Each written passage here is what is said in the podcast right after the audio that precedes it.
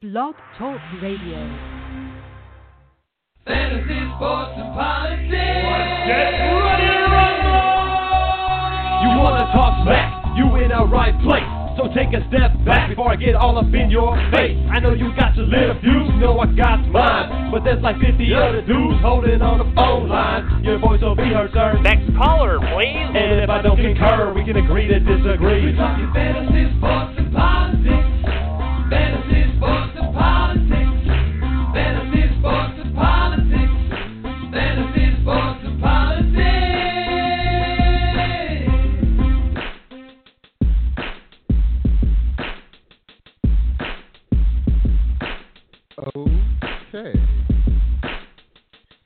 I don't know what it is, ladies and gentlemen.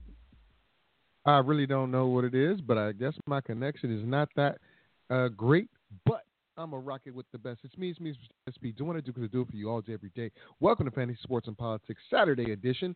And what we're talking about today is the AFC West. Now, last week, last week you heard myself and you heard JT ATM Money uh, make a wager. Now, JT's my boy. You know he is. I love him like, you know, like a fat kid love cake. So, when he said that the not the Tennessee that the Houston Texans were going to win or at least go to the AFC Championship, and not so fast. Put that cake down, fat kid. And I had to make sure that he understood that the Texans are nowhere near in the class of the Oakland Raiders. So guess what we're going to do? We're going to talk about the Oakland Raiders, the Denver Broncos, the Los Angeles Chargers, about to call them San Diego Chargers, um, and who else is in that division? The Kansas City Chiefs. And I know it's one more team, but I just can't remember right now. But I'm gonna get to them. I'm gonna get to them. I promise you. I'm I'm flipping through my book right now to make sure. And I know football, but the fact that I can't remember the four teams in that one division tell you that that division kind of sucks. Yeah, I did. I got them all. I got the Raiders, the Chiefs, the Broncos. Didn't say the Broncos, did I? The Broncos and the Chargers.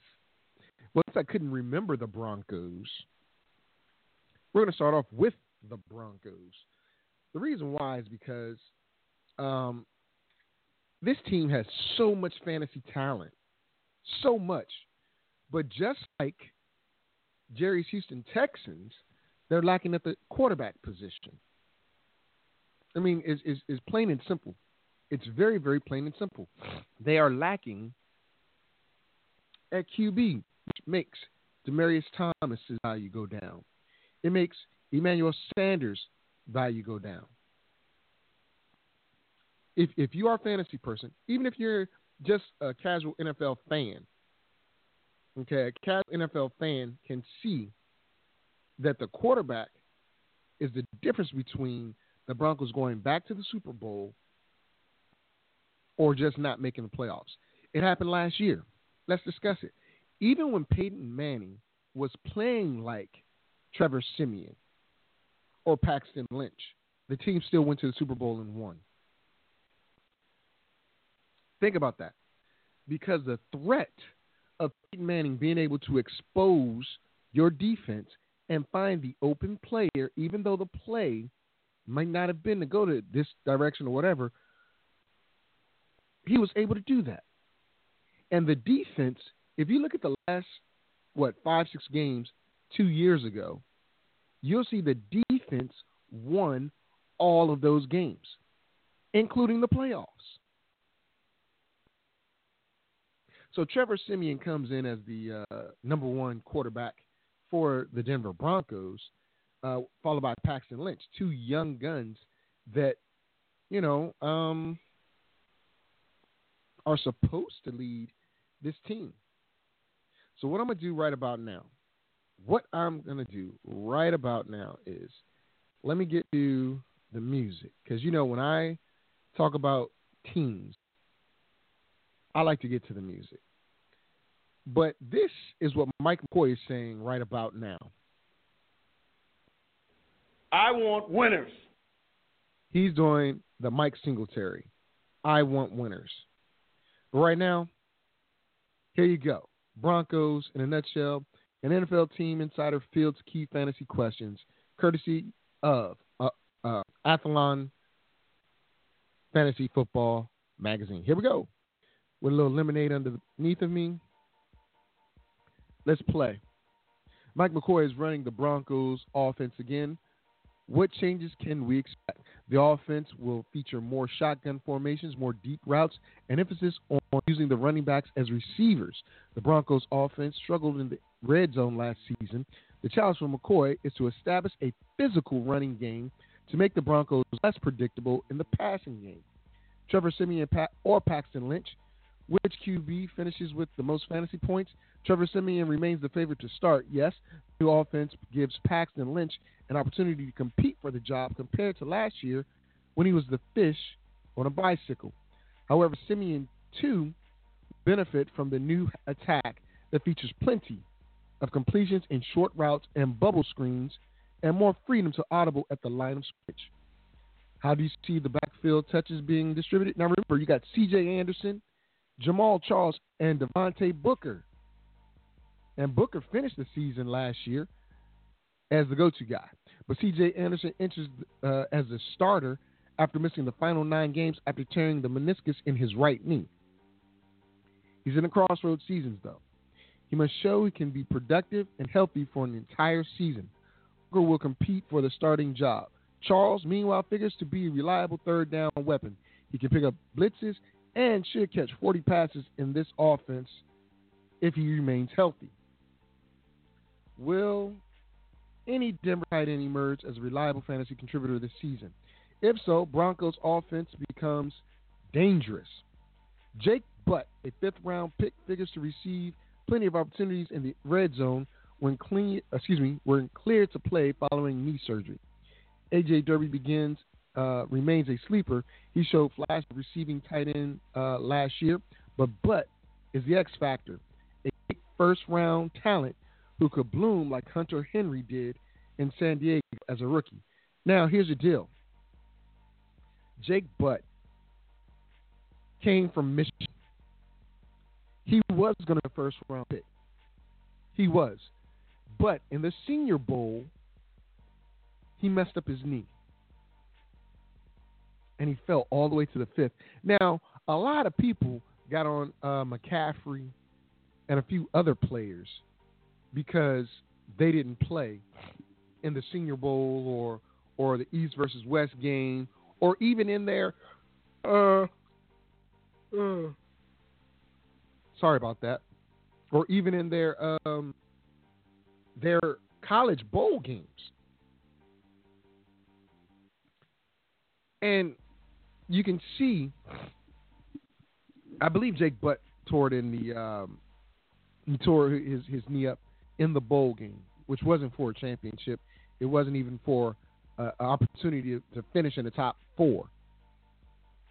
But he had school pride and he did what he did, and it cost him in his personal life. That's a lot of money. And this kid has a lot of talent. So let's think about that. A guy 6'6, 250, can block and catch the ball. Goes from the first round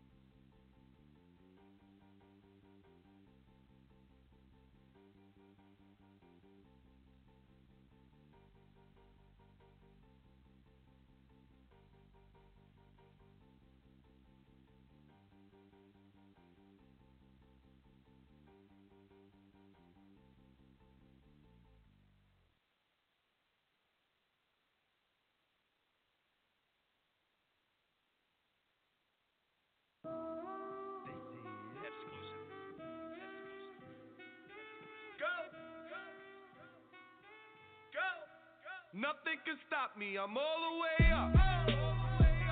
All the way up. I'm all the way up. I'm all the way up. Nothing can stop me. I'm all the way up. Shorty, what you want? Shorty, what you need? What you need? My niggas run game, we ain't never leave. Never leave. Counting up this money, we ain't never sleep. Never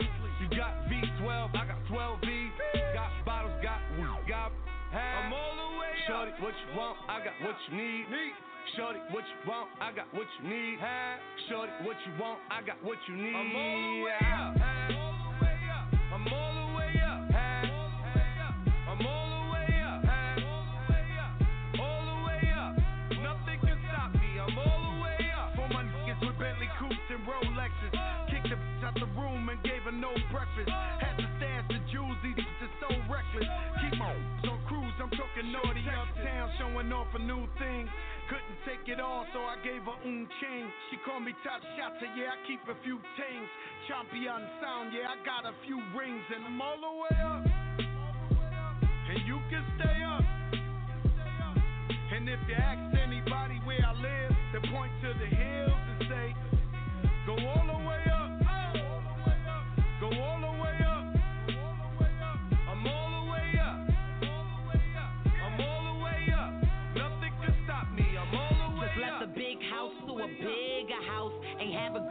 girlfriend, but the bitch is out. Chanel croc bags, they even out. With the gold chains, Himalayan Birkin, cocaine lit it up. Pop, I hit him up, I'm talking color money. Purple yin and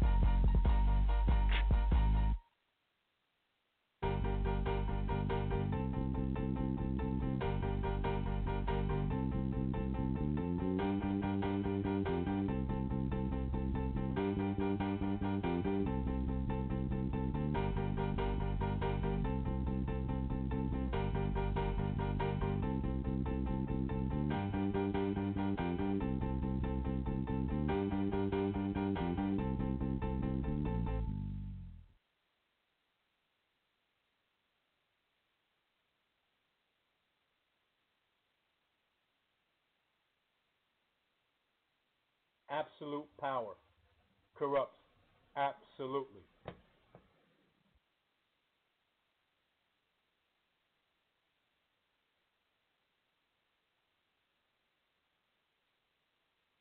Fantasy, sports, and politics. Get ready to! You wanna talk smack? You in the right place. So take a step back before I get all up in your face. I know you got your little views, know I got mine. But there's like 50 other dudes holding on the phone line. Your voice will be heard, sir. Next caller, please. And if I don't concur, we can agree to disagree. We're talking fantasy, sports,